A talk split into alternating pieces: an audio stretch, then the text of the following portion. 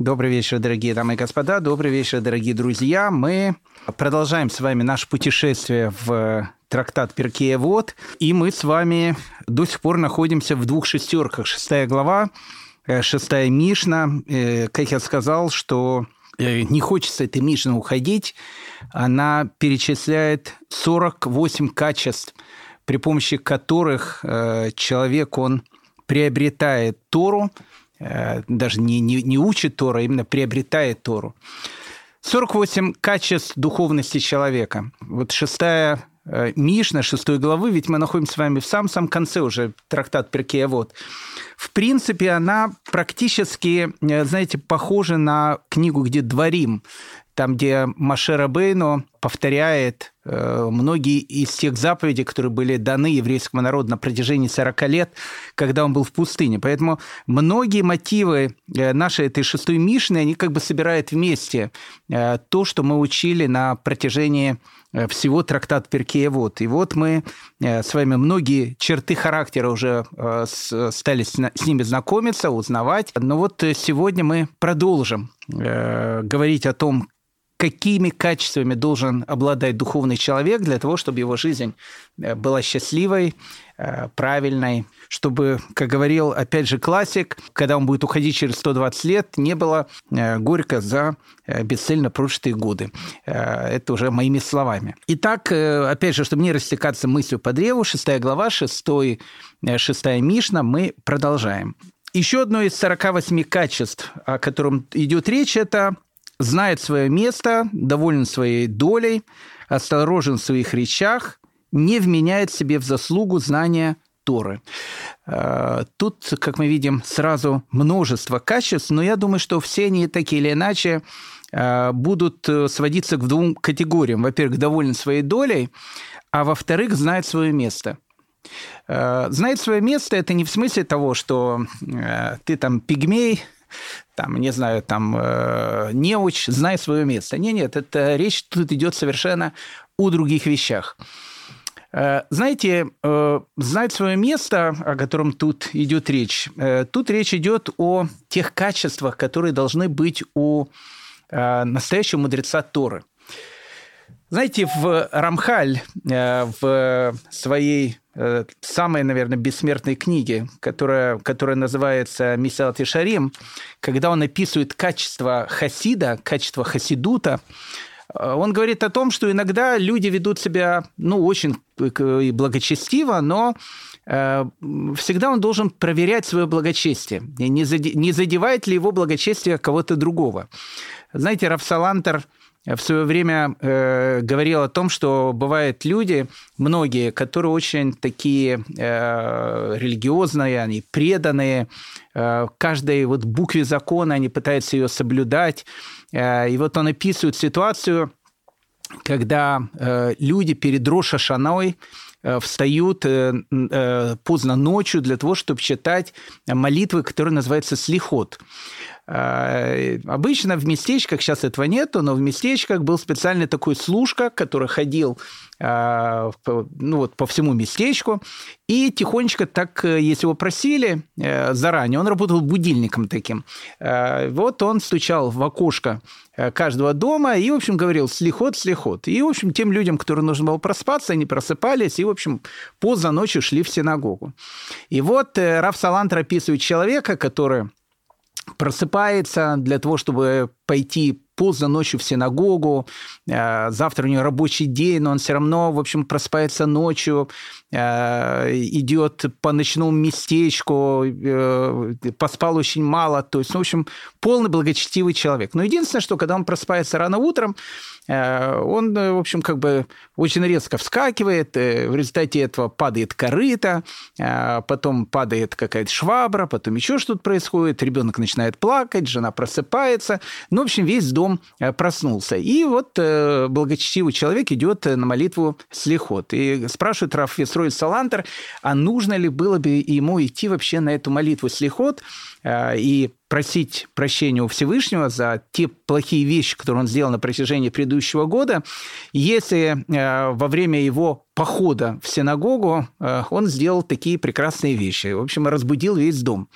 Поэтому Мисат и Шарим, когда описывает качество хасида, она говорит о том, что иногда бывают такие хасиды, ну, вот благочестивые люди, которые искренне молятся. И вот их молитва может быть настолько такая жаркая, э, настолько проникновенная, э, они молятся закрытыми глазами, там раскачиваются из стороны в сторону, что люди, которые рядом с ним находятся в синагоге, могут смотреть на них, ну и некоторые там у виска показывать, некоторые там смеяться над ним, и э, говорит Рамхаль э, о том, что э, ведь это же очень плохо, потому что получается, что человек, он это делает совершенно искренне. Ну вот искренне он совершенно так молится. Но в результате этого люди над ним смеются, и эти люди будут наказаны, потому что они смеются над человеком, у которого искренняя молитва.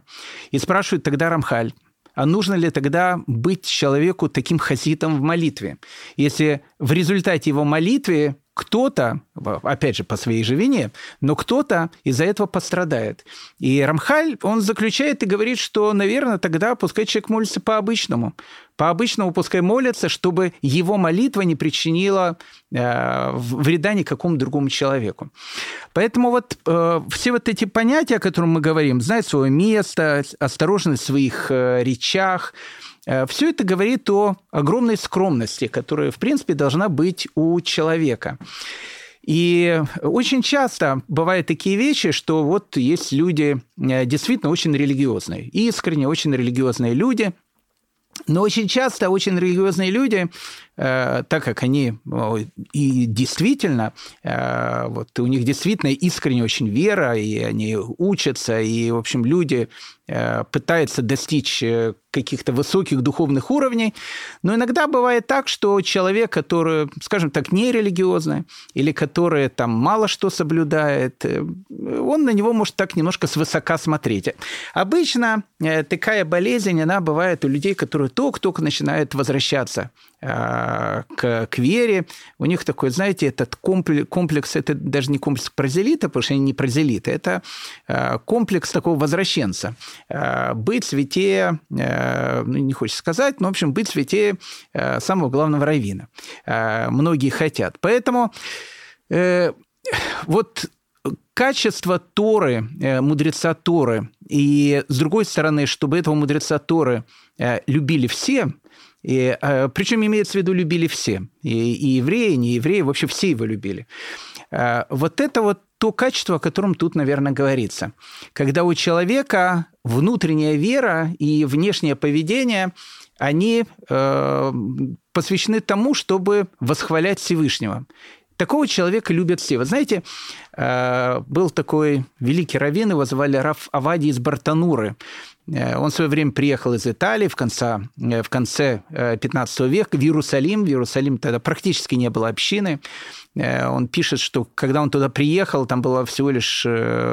Ну, вот еле-еле собирали миньян, там в основном были старики, и очень много пожилых женщин было. Он пишет, вдовы, которые многие приезжали с Европы, с Востока, в землю Израиля приезжали только с одной целью, чтобы умереть в земле Израиля. Вот, вот так вот выглядела тогда общины в Иерусалиме.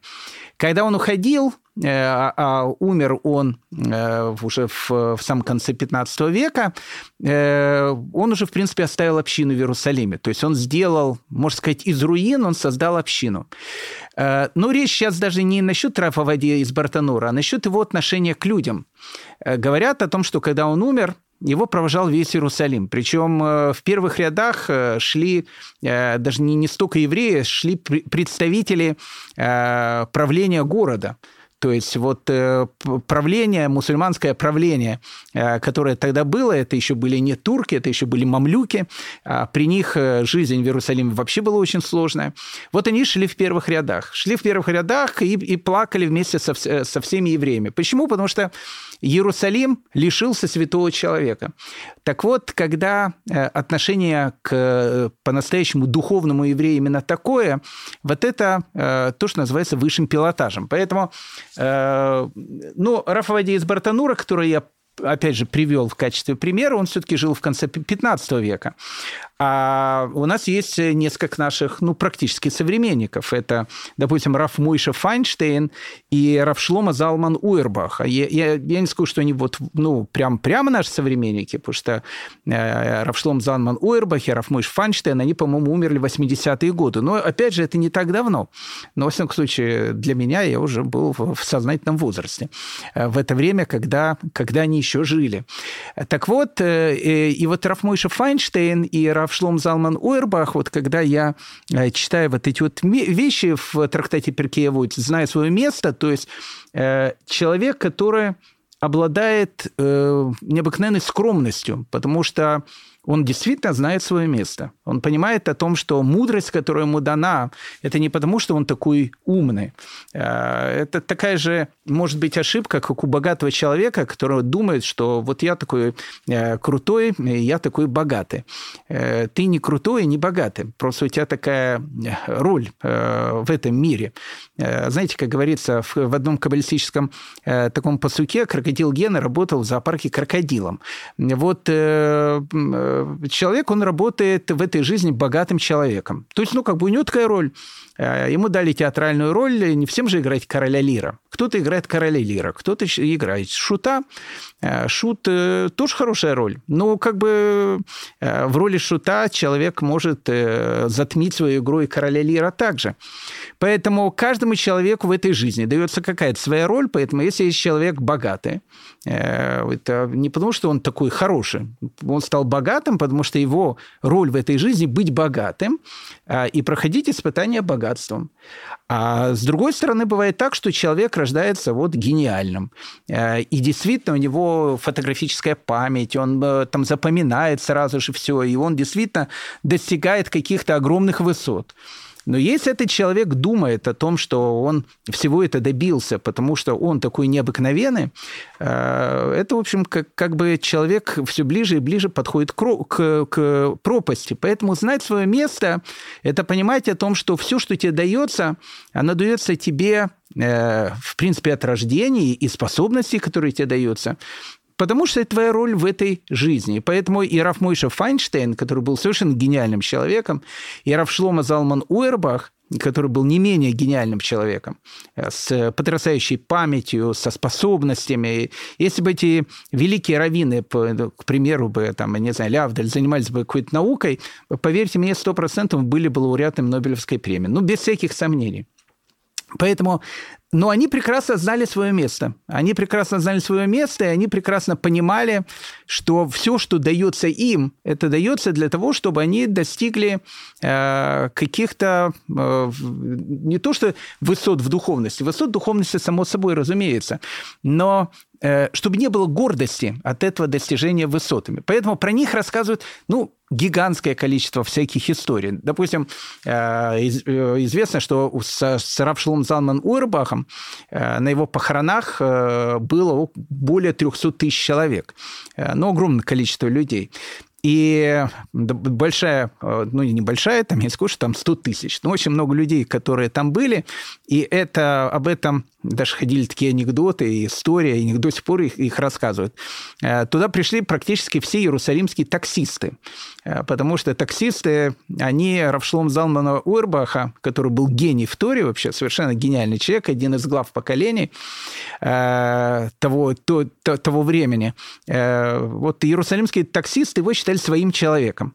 Он очень часто, особенно будучи пожилым человеком, ехал на учебу в такси, он вызывал такси, были таксисты, которые вот даже старались э, подгадать время, когда РАФ именно вызывает такси, э, и многие таксисты, даже был один таксист, который на протяжении нескольких лет э, в борьбе с другими таксистами добился права там возить РАВа каждый день на учебу. И вот таксисты, они пришли провожать Раф Шлома Залбан Уэрбаха. И иерусалимские таксисты, они люди очень такие, э, ну, знаете, как, э, не хочется сказать, как грузчики в Одесском порту, но, в общем, они такие э, своеобразные, то есть они такие колючие могут быть и на словцо, и вообще, и вообще на все. То есть иерусалимские таксисты, они очень напоминают, знаете, этих балагул, которые когда-то они управляли телегами, и вот эти вот балагулы, которые из города в город, как в дилижансах таких перевозили людей, они вот такие кучера.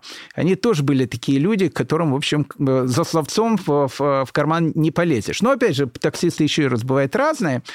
Но вот э, настоящие израильские такие таксисты, вот очень часто бывают именно такими. И э, когда э, они пришли на похороны Равшлом Залмана Уэрбаха, для иерусалимских таксистов это была страшная трагедия, э, потому что умер, как они говорили, святой человек.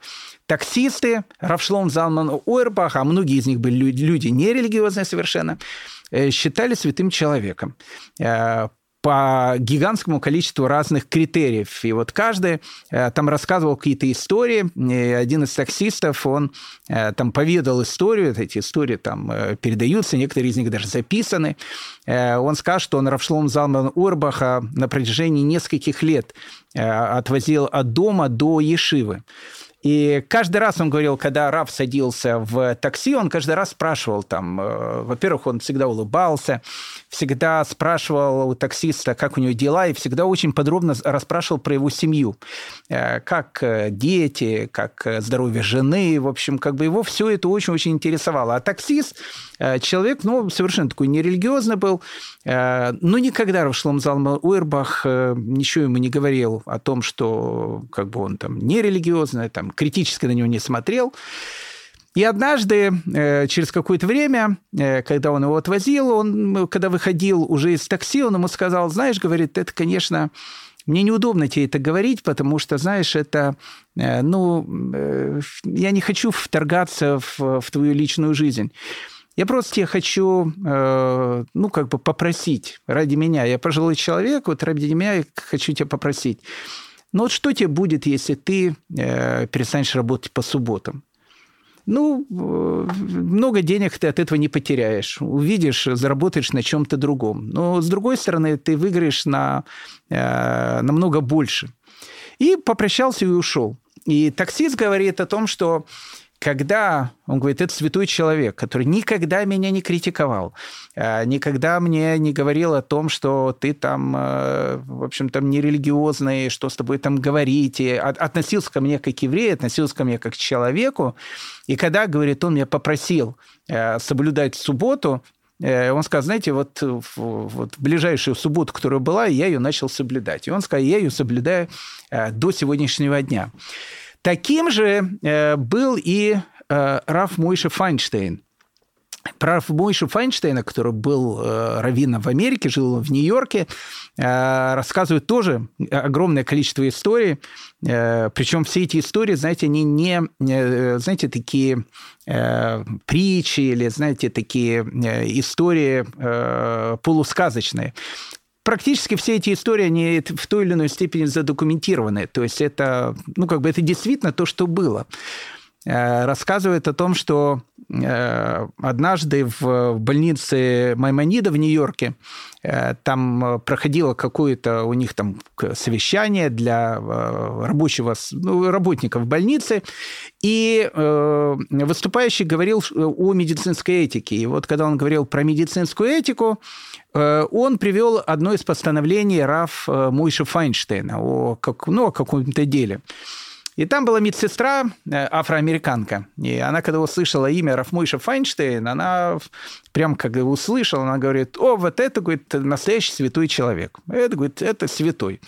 Ну, там были евреи, э, они повернулись к ней, говорят, откуда ты знаешь там Рафмойш Файнштейна?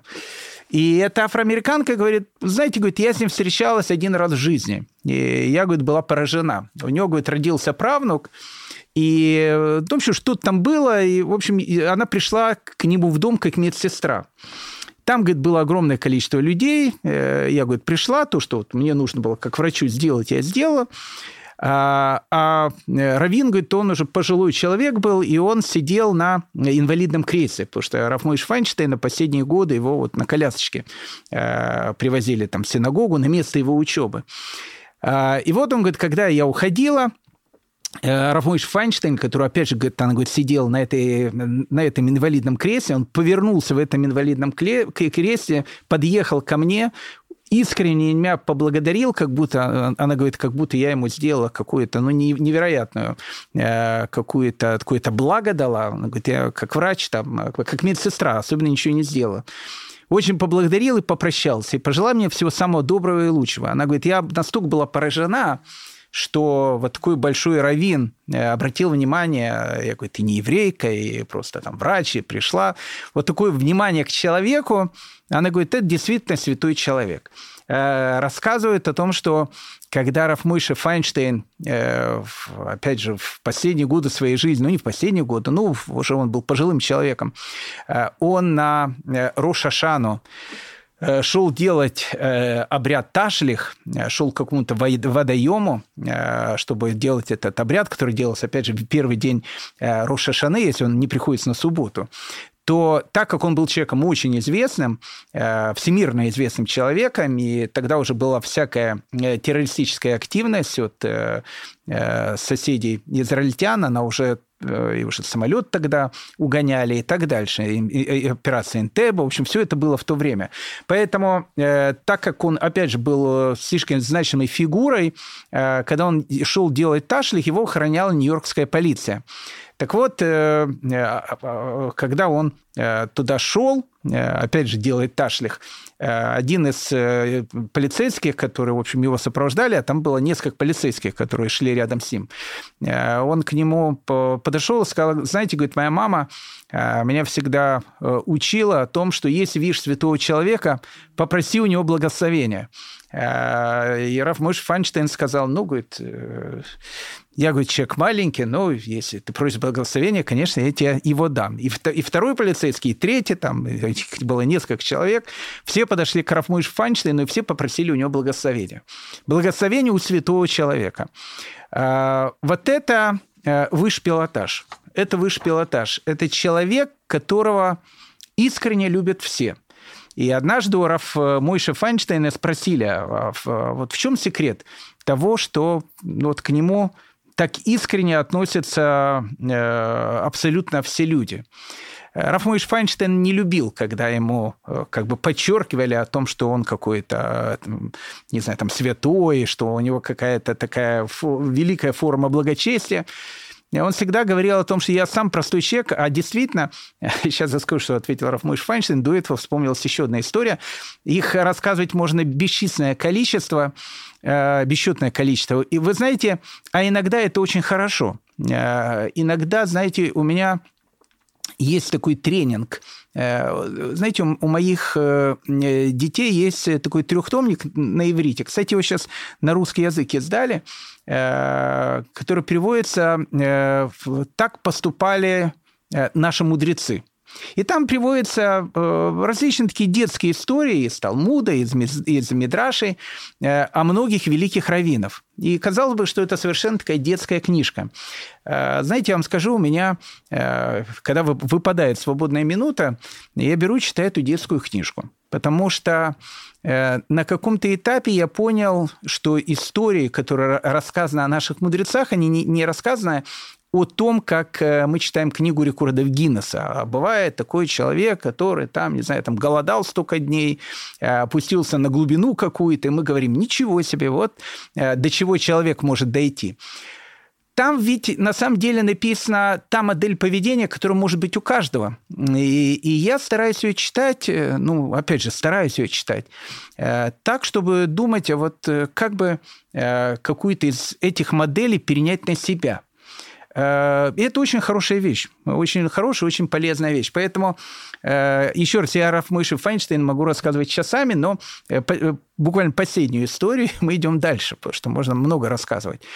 Э, так вот, э, когда у него спросили в свое время этот вопрос, а э, вот почему к нему такая вот необыкновенная любовь всех людей. Он сказал, знаете, говорит, я совершенно не знаю, почему, я не считаю так, но, возможно, он говорит, потому что я никогда не причинял никакому человеку больно. Я никогда не делал никакому человеку вреда. И вот, знаете, Э, отсутствие э, негативных чувств это, это не является супермитсвой. Бывает так, что человек по природе, он просто может быть добрым человеком. Ну, добрым, э, таким открытым. Бывают такие люди. Э, он, э, как бы у него отсутствуют негативные чувства. Ну, других никаких чувств нет. Просто негатива нет никакого.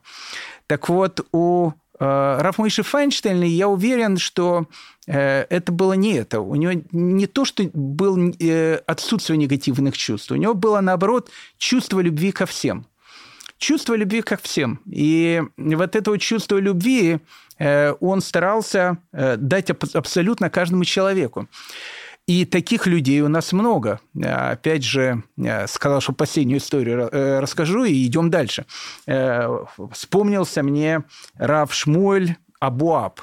Совершенно такой потрясающий человек. Жил он в 17 веке в Венеции. Был главным раввином сефарской общины – и э, человек, ну, человек, э, благочестие которого, в общем, можно рассказывать э, огромное количество историй. Так показательная вещь. Когда умер Шлома Абуав, люди, которые были в Венеции, они знают о том, что кладбище там расположено на таком острове, который называется Лида. Сейчас остров Лида в основном известен тем, что там проводят известный во всем мире венецианский кинофестиваль. А э, еще остров Лида известен тем, что там находится кладбище. И там находится вот кладбище еврейской общины. Э, старое, древнее еврейское кладбище, которое функционирует с 16 века. Так э, э, для того, чтобы человек, который умирает в венецианском гетто в, в Канаредже, э, и он приехал на остров Лида, то есть, соответственно, его должны были поместить на гондолу, и, в общем, гондола должна была довольно, ну, не скажу, что супер огромная, но довольно приличное расстояние проплыть по воде. Всегда это было огромное испытание для еврейской общины. Люди умирали тогда очень часто, к сожалению, и, и смертность тогда была, наверное, и ощущение смерти было не такое, как э, в наши времена. Э, мы очень изнежены, слава богу, слава богу, что мы очень изнежены. Э, там это состояние, оно царило везде и всегда, и как бы похороны там, наверное, были практически каждый день. Так вот, когда хоронили евреев, и им нужно было проплыть по этим потрясающим венецианским каналом. Э, и там особенно долго они по каналам не плыли. У них был специально там... Немножко нужно было поплыть э, дальше, чтобы выйти в лагуну и, ехать, и плыть прямо в Лида. Но все равно вот то расстояние, которое не проплывали, э, обычно там мальчишки, которые бегали, могли там бросать в, в еврейские процессии какие-то там, не знаю, там тухлые яйца, там, не знаю, там гнилые яблоки, там смеяться. В общем, всегда это было большое испытание, э, когда были похороны, когда отвозили э, умершего человека. А гондольеры, э, гондольеров тогда было огромное количество, не, не сейчас, как в Венеции, их сейчас 500 человек, а тогда их были тысячи, потому что там практически у каждого была гондола. Гондольеры, они, в общем, были тоже людьми очень жесткими в этом отношении, они все время к толком-то не общались, в общем, такие простые люди были. Так вот, когда умирал Равшмуль Абуаб, Э, приплыли, ну, не скажу, что все, но, наверное, практически все венецианские гондольеры. И когда вот гондола с телом Раф Шмуля Абава отвозили на остров Лида, за ним в почетном карауле с двух сторон, э, как описывают очевидцы, его сопровождало вот это вот огромное-огромное количество гондол, э, на которых ехали венецианцы, для того, чтобы проводить в последний путь, как они говорили, святого человека. Вот это, вот это вот тот класс, э, к которому, к которому нужно стремиться. Э, это то, о чем э, говорится. Человек, который знает свое место, доволен своей долей. Я не буду говорить сейчас про довольство своей долей, мы об этом говорили многократно. Э, буквально одну слово скажу, человек может быть очень богатым и очень несчастным. А с другой стороны, человек может быть очень бедным и очень счастливым.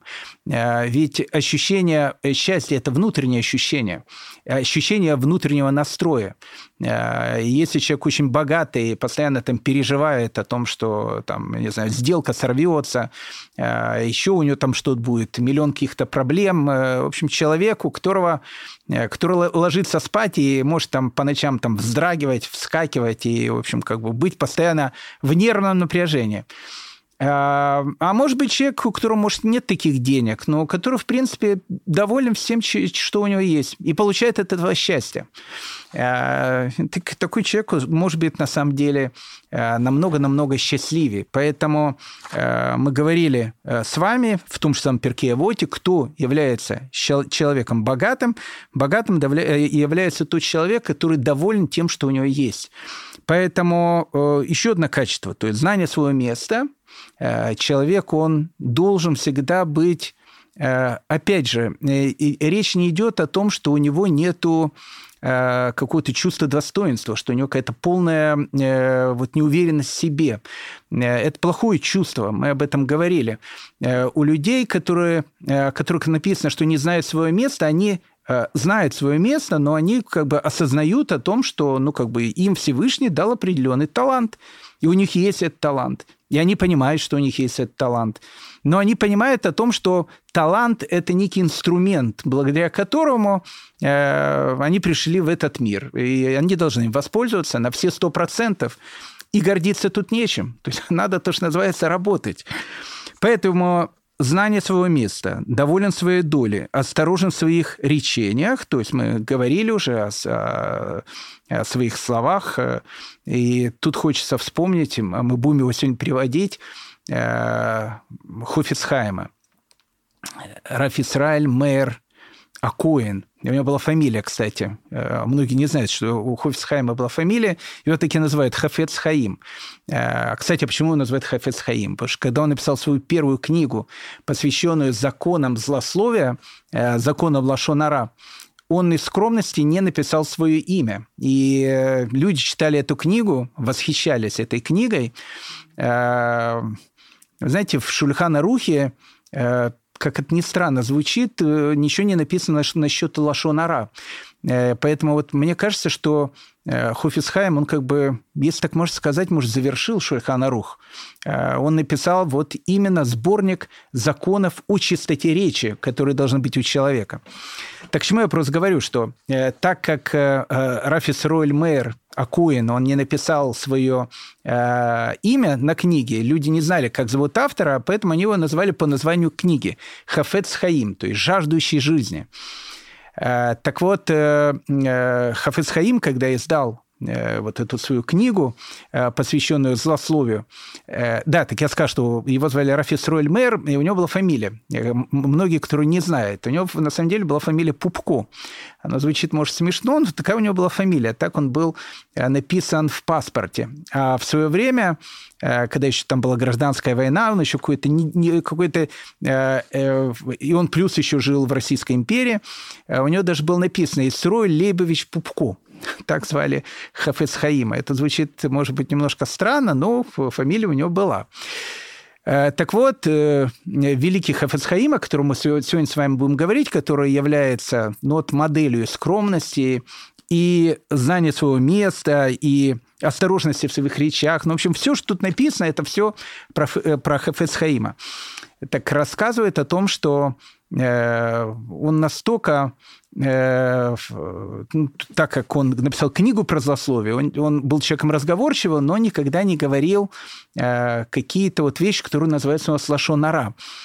И рассказывает однажды, а Хафиц Хаим, он никогда Э, не занимал э, официально должности равина. То есть какое-то очень короткое время его уговорили, он был э, главным раввином Радина, но буквально был там полгода, там, может быть, ну, чуть-чуть больше, и ушел с этого поста, не хотел на нем оставаться из-за одного случая. Не буду сейчас его рассказывать, кто подписан, кстати, вот на мой телеграм-канал, который называется «Как принято у евреев». Вот там последняя лекция, она как раз посвящена Хафецхаиму, и и там много историй рассказываю. Не в, не в качестве рекламы, а в качестве того, что там это можно э, все послушать. Так вот, э, рассказывают одну историю, что однажды он ехал, да, так он одевался всегда в, в одежду э, не равинскую, а вот, ну, такую, знаете, одежду, в которую одевались бедные ремесленники, таким портные, сапожники, э, никогда не ходил в равинской одежде и никогда никому не подчеркивал о том, что он был величайшим раввином, а в последние годы своей жизни он действительно был, э, ну, наверное, самым известным раввином еврейским в мире. Э, так опять же, рассказывает историю, что э, он приезжал в какой-то город э, на телеге, а на этой телеге сидели купцы, которые тоже там переехали от точки А в точку Б. Ну и Хофицкайма они взяли как обычного ремесленника, как видно, бедного еврея, не знали, кто он. И вот он сидел вместе с ними в телеге, и э, сначала э, эти купцы начали рассказывать о э, том, как продается, значит, там коровы, там козы, лошади, там, в общем, как, какая, как, какая нынче э, экономическая ситуация на рынках. Вот они говорили о достоинствах одной коровы, о достоинствах другой коровы. И, ну и Хофисхайм, опять же, там рядом с ним сидел, а потом, в общем, когда э, про коров уже все, что можно было, э, было сказано, они начали уже, ну, как бы, о чем-то говорить-то надо, и вот они начали уже переходить, рассказывать про Рабиновича, там, Хаймовича. И Хофицхайм э, прервал их и говорит, уважаемые говорит, друзья, а, а можно, говорит, еще про коров? Вы так, так интересно рассказывали, такие интересные эти вот истории вот про, про коров, там, про лошадей. Я прямо аж, э, вот заслушался э, вашими этими рассказами. Они говорят, слушай, знаешь, говорит, ты там сиди, все, может, про коров все поговорили. Ну и опять продолжили говорить то, о чем они говорили. И Хофицхайм, опять же, для того, чтобы не обижать людей, а дело было там посреди дороги, э, попросил извозчика, чтобы он остановился. Он говорит, знаете, вот мне как раз тут нужно выйти. Э, остался один на дороге и пошел пешком, чтобы дальше не идти и не слушать вот эти вот все разговоры.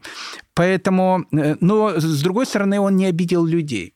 Э, это была еще одна черта Хафецхаима. Поэтому э, в последние годы его жизни, особенно когда был известный пожар в Радине, и когда э, Хафецхаим сам был один из погорельцев, и он, будучи совершенно пожилым человеком, собирал деньги на людей, которые лишились абсолютно всего, о нем Э, католические священники э, в своих костелах э, приводили его в, в своих проповедях Э, как пример святости. А это, поверьте мне, многого стоит. Католические священники в Польше э, и в начале 20 э, века многие из них находились еще на позициях Средневековья. Поэтому, когда некоторые из них говорили, что у евреев там, не знаю, хвост, рога и кровь христианских младенцев пьют, но в проповедях говорили о Хафицхаиме как о примере подражания, это говорит о об очень-очень многом. Э, поэтому э, знание своего места, доволен своей долей, осторожен в своих речах, не вменяет себя в заслуги знания Торы. В принципе, это э, еще одна часть ну, той монеты, о которой мы сказали, что человек знает свое место. Любимым Богом, любит Бога, любит людей, любит делать добро, любит, э, э, любит делать добро. Э, и написано «и любит наставление». Вот, что такое быть любимым Богом? Что такое быть любимым Богом? Написано «тот человек, которого любят люди, это человек, которого, которого любит и Бог». И тут написано, что человек должен любить Бога и должен быть любимым Богом. Но ведь быть любимым Богом – это, э, ну как это можно достичь, если мы говорим о тех э, качествах, которые должны быть у человека. Я же не могу заставить Бога, чтобы он меня любил. Э, но тут таки написано, что, э, что человек он должен любить Бога и должен быть любимым людьми. И вот когда он будет любить Бога и будет любимым людьми, Вторая, как бы, а, обратная сторона этой медали, этой монеты будет любовь Бога к нему. А, рассказывают, э, опять же, про Хофисхайма начали говорить. Э, был такой великий человек, его звали э, Раф Лапиан. Ну, великий такой человек. Он был, он был, кстати, одним из учеников Хафицхаима. У него была ешива своя, и, и рассказывает, что один из главных спонсоров его Ишивы э, был один американец, американский еврей, ну, человек совершенно нерелигиозный. Ну, абсолютно нерелигиозный, абсолютно светский. Э, и был один из главных спонсоров Ешивы. Ну, как бы он помогал Ешиве, это великое дело. Э, но однажды Раф как-то у него спросил, ну, это выглядит немножко странно, то есть если бы человек был бы, э, ну, не знаю, там, религиозным человеком, то, то есть это было бы, ну, как бы более-менее понятно, хотя бы немножко религиозным человеком. Человек совершенно был нерелигиозный. И когда-то он, однажды он него спросил, а вот Э, конечно, говорит, огромное вам спасибо за все. Вот просто интересный вопрос. А почему вы э, помогаете нашей Ешиве постоянно? Он говорит, знаете, это, наверное, говорит, не относится к Ешиве. Э, и, может, говорит, Рэба, вы уж не обижайтесь, это, может, даже не относится и к вам. Это относится к вашему учителю, так как вы являетесь учеником Хафец Хаима, поэтому, поэтому я ну, считаю своим долгом помогать этой Ешиве. И тогда Ралов Лапиан спросил, «А вы знали Хафиз Хаима? Он говорит, «Э, конечно, говорит, знал. Э, я, говорит, был маленьким э, там, мальчиком, это было там 13-14 лет, но я был очень таким своенравным, свободомыслящим, и родители со мной ничего не могли сделать. У нас была богатая семья, ну, и как бы я, в общем, был таким человеком, то, что называется, который полностью отходил от идышкайта, ну, который полностью отходил от еврейства. И вот родители посчитали, что меня надо отправить в Ешиву в Радин, э, может быть, там великий Хафиз Хаим, может, я, я как-то перевоспитаюсь там, и, в общем, э, там, ну, одним словом, меня привели навстречу туда, я говорил с главой Ешивы, Э, глава Ишивы спросил у меня, действительно я хочу учиться, я искренне сказал о том, что мне это ничего не нужно. Ну, и как бы глава Ишивы сказал, ну, как ты понимаешь, ты не можешь там учиться нашей Ешиве с таким настроем. Э, ну, и я сказал, ну, и, ну, и, ну и ладненько, я как бы, в принципе, этого и хотел от вас услышать. Самое главное, чтобы мои родители это услышали. И я должен был, говорит, уехать в эту же ночь э, ну, в этот же день должен был уехать обратно. Но поезда не было, и мне нужно было Э, мой поезд уходил только утром. И э, я не знал, где я останусь. И тут такой низенького роста э, пожилой человек подошел ко мне и спросил, молодой человек, а, вот вы ходите, стоите один тут на улице, а у вас есть где ночевать? Ну, он рассказал о том, что вот как бы он хотел поступить в Ишиву, его там не приняли, он рад очень, что его не приняли, он завтра уезжает домой, и этот человек сказал, слушайте, знаете что, а давайте э, пойдемте ко мне и переночуем у меня дома. Э, и он завел этого мальчика к себе, и вот слово за слово он узнает о том, что это Хафез Хаим, как бы он, ну, как бы слышал о том, что это такой э, великий человек, он уже написал тогда практически все свои книги. Э, ну, опять же, так как он человек был совершенно там далекий от всего, как бы он тоже там э, особо пиетета к нему не испытывал. И Хафез Хаим положил его в, там в комнате, э, в отдельной комнате, и, в общем, как бы пожелал ему спокойной ночи. И этот человек говорит, что он вот как бы хотел заснуть и не мог, потому что в комнате было очень холодно. В доме вообще Хофисхайма было очень холодно. И он говорит, что он лежал в, даже в одежде, он продрог и не, не мог заснуть. И вдруг он слышит, что открывается, приоткрывается дверь, а, он прикинулся, будто бы он спит, и заходит э, Хафец Хаим с одеялом, со своим, видимо, одеялом, и укрывает этим одеялом его, чтобы ему было тепло. И он сказал, знаете, говорит, тепло этого одеяла я, говорит, уже ощущаю 60 лет. А, и поэтому, поэтому, э, поэтому говорит, я и помогаю вашей Ишиве. А, это то, о чем тут говорится. Тот человек, которого любят люди, тот человек, который любит Бога, тот человек, он и является, э, он является э, любимым Богом. Так вот, тут написано, э, любимый Богом, любит Бога, любит людьми, любит делать добро, любит наставление. Это еще одна очень хорошая черта характера. Любит наставление. Но я вам скажу так, бывает критика деструктивная, и мы это знаем, э, когда э, люди ну, вот просто любят критиковать друг друга. Иногда э, вот критика людей, когда они критикуют друг друга, или, или другого человека, как правило, э, ну, в очень частых, э, очень часто это происходит из-за э, чувства как бы собственного вот они какой-то видят в себе какой-то ущерб, поэтому они критикуют кого-то другого. Иногда вот критика кого-то, она вызывает у человека даже какую-то внутреннюю радость, потому что тем самым он показывает, вот посмотрите, какой он негодяй, а, а я какой все-таки хороший. Э, и поэтому, когда вот идет обсуждение какого-то человека, человек там э, еще может там что-то сказать, тем самым он как показывает, что он осуждает его, а на самом деле сам-то он э, такой вот, то, что называется, белый пушистый. Такая критика, она, безусловно, ужасная. И э, критиковать, э, особенно обидно критиковать, э, это могут только те люди, которые могут критиковать искренне и с любовью. И люди, которые это слышат, они будут понимать, что их действительно критикуют с любовью. И умный человек, он будет прислушиваться к такой критике. Иногда человек на критику очень, на наставление очень обижается. Э, ну вот человек, знаете, едет по дороге, э, вдруг понимает о том, что он, видимо, куда-то не туда едет.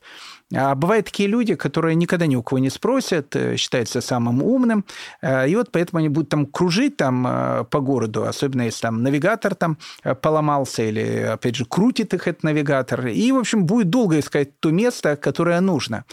А умный человек, видя о том, что, ну, как бы не может найти место, остановится там где-то, не знаю, на бензоколонке там или увидит какого-то местного жителя и спросит, куда, куда ему ехать правильно.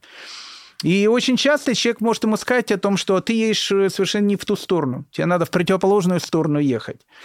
Человек ошибся, выбирая свой маршрут. Но как он будет относиться к человеку, который показал ему правильную дорогу? С огромной благодарностью.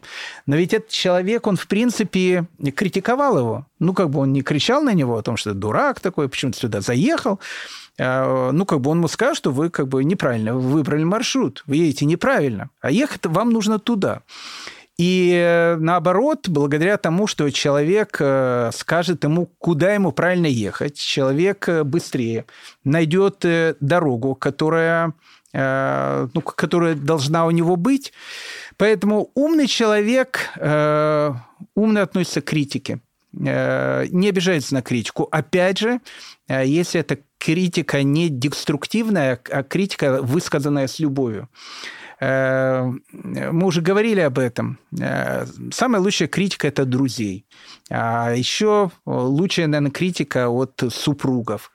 Э, опять же, если, это, если у них хорошие отношения, если они с уважением, с любовью относятся друг к другу. Поэтому, когда меня критикует жена, это бывает, я не скажу часто, но бывает, э, я всегда отношусь к этому с огромной, с огромной благодарностью, э, потому что я понимаю о том, что все, что она говорит, она говорит правду. И, и если человек, опять же, прислушивается к критике, я считаю такого человека умным. Я не считаю себя умным, но так как я, опять же, много читаю всяких книжек о том, как вели себя э, наши мудрецы, я стараюсь какие-то модели поведения э, перенять. Может, они идут не искренне, может, я их играю. Э, но, знаете, каждая игра а рано или поздно потом становится частью натуры человека, становится привычкой. Поэтому лучше играть. Потом это станет уже не игра, а станет как бы часть натуры. Э, ну, как бы мы идем дальше. Э, э, дальше написано, то есть он любит наставление, то есть он любит, соответственно, критику, любит справедливость и избегает почестей. Вот избегание почестей. Ну, в принципе, опять же, это э, обратная сторона, но вот той же самой медали, когда человек знает свое место, э, человек, э, который э, любит делать добро, э, человек вот скромный. Э, но это еще одна такая вот вещь, э, избегает почестей. Э, знаете, известная есть история про Раф Минаха Менделя из Витебска. Он был один из... Э, но один из таких отцов-основателей хасидизма. Он был учеником Магида из Межерич, и о нем, в общем, много можно чего рассказывать. Великий человек был, огромнейший праведник. Э, похоронен он в Твери, в Израиле. Он ехал в землю Израиля. Э, кто слушает наши уроки по еврейской истории, у нас было э, даже в этом году одна из лекций по-моему, в этом году была. Э, нет, в прошлом году. В прошлом году у нас была лекция, посвящена ему, Рафминах Менделю из Витебска. Необычный человек совершенно. Так вот, э, э, когда он был маленьким мальчиком, он будучи, опять же, маленьким мальчиком, он был рядом с Магидом из Межерич, Раф Довбером из Межерич, человек, который стал главой хасидизма после смерти Балшемтова так рассказывает о том, что э, когда ему было, там, не знаю, там, 6-7 лет, я не знаю, 8 лет, ну, в общем, он был маленький, э, он выучил 7 страниц Гоморы. Ну, то есть сейчас, может, 7 страниц Гоморы – это тоже очень много. Но так как это выучил ребенок, э, это, в общем, был показатель того, что это, в общем, какой-то гениальный ребенок. Э, ну, его все хвалили, понятно, что он такой гениальный. И, и э, ну, он так из гордости, э, знаете, вот Ермолку, кипу. Он немножко, так, знаете, на бикрень так, ну, так, знаете, поставил, ну, так вот, по-молодежному, то, что называется, с такой с гордостью, вот его все там, значит, хвалят, он взял эту кипу, вот так немножко так на бок ее свернул, его встретил Магит из Межерич, и сказал ему, скажи мне, Менахем Мендель, а сколько тебе нужно будет выучить еще э, страниц Гмары, э, чтобы эта ермолка у тебя вообще упала с головы? И Раф Менахем Мендель из Витебска сказал, что он запомнил это на всю жизнь. Знаете, он все свои письма э, всегда подписывал э, подписью «Истинно смиренный Менахем Мендель». Вы можете сказать, что, что это не скромно. Э, ну вот, э, ну вот если бы я бы заканчивал наши бы лекции словами, э, дорогие друзья, большое спасибо вам за внимание, ист, ист, ист, искренне смиренные, Гдаль Шестак. Ну, как бы, наверное, у Гдаль Шестака это звучало бы действительно нескромно. А вот у Раф Менахаль Менделя из, из Витебска это звучало скромно, потому что это для него были не просто слова – знаете, еще один из э, таких вот известных хасидских э, лидеров, которого звали Раф Рафаэль из э, Бершеда, э, он в свое время сказал потрясающую фразу. Он сказал, что, говорит, я, говорит, так благодарен Всевышнему, что нету такой заповеди быть тщеславным, э, потому что, говорит, я бы, наверное, никогда не смог бы выполнить эту заповедь, потому что а что у меня есть такое, чем я мог бы гордиться? А, и вот это подход, э, это подход, то есть смиренность э, это не э, некое показное чувство, которое было у Рафмана Менделя или у Рафа, Рафаэля из Бершеда, а действительно они считали, чем гордиться-то. Ну, в общем, гордиться-то нечем, поэтому чем быть, из-за чего быть тщеславным человеком. Знаете, это совершенно искренние такие качества. Есть одна история про, про Хофицхайма, э, которая, ну, известная очень история. А одна история свидетелей, которой был я. Э, я тоже знаю такого одного человека. Ну, сначала расскажу про Хофицхайма, потом расскажу о своем опыте. Э, рассказывают, опять же, про Хофисхайма. Он умер в 1933 году, поэтому э, история, которая рассказывается про него, это тоже не э, сборник еврейских там, народных там, легенд и каких-то сказок для того, чтобы показать там, детям, вот смотрите, какие, каким нужно быть. На самом деле это все совершенно правдивые истории, истории жизни. Так вот, рассказывают, что когда э, Хафец Хаим уже был пожилым человеком, опять же, э, в Ешиве в Радине э, праздновали Симхат Тору, и там все студенты, они там э, танцевали, танцевали с Торами, и, э, и одна, ну, как бы в, в момент танца они так, в общем, все танцевали, что они, в общем, начали танцевать вокруг э, Хафец Хаима. Опять же, он был маленького роста такой. Э, уже пожилой человек, начали танцевать и петь песню э, на слова из Таилима, который переводится, наверное, как э, вот праведник, цадик, он как пальма расцветет. Ну, вот как бы на эти слова начали петь песню, в общем, как бы тем самым подчеркивая, перед кем они танцуют. И один из учеников, который находился рядом с Хафицхаимом, потом вспоминал о том, что он услышал, что Хафицхаим говорил. Вот когда там танцевали, он повторял только одну, одну фразу. Э, он говорил, что «будь сильным, чтобы прославить Тору, нужно всегда терпеть унижение». Э, он это считал унижением. Ну, как бы он э, считал, для него это было слышать э, о том, что его назвали там садиком, и танцевать вокруг него, он говорит, ради Торы я готов терпеть унижение. У меня есть один из моих учителей, человек совершенно потрясающий, до 120 лет ему здоровья.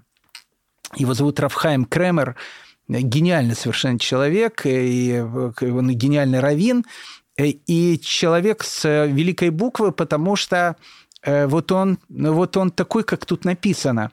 Э, я однажды к нему привел моих студентов. Э, у него есть маленький такой офис на Мэшиариме с каким-то старинным компьютером, который еще даже не на Windows, а на DOS каком-то работает.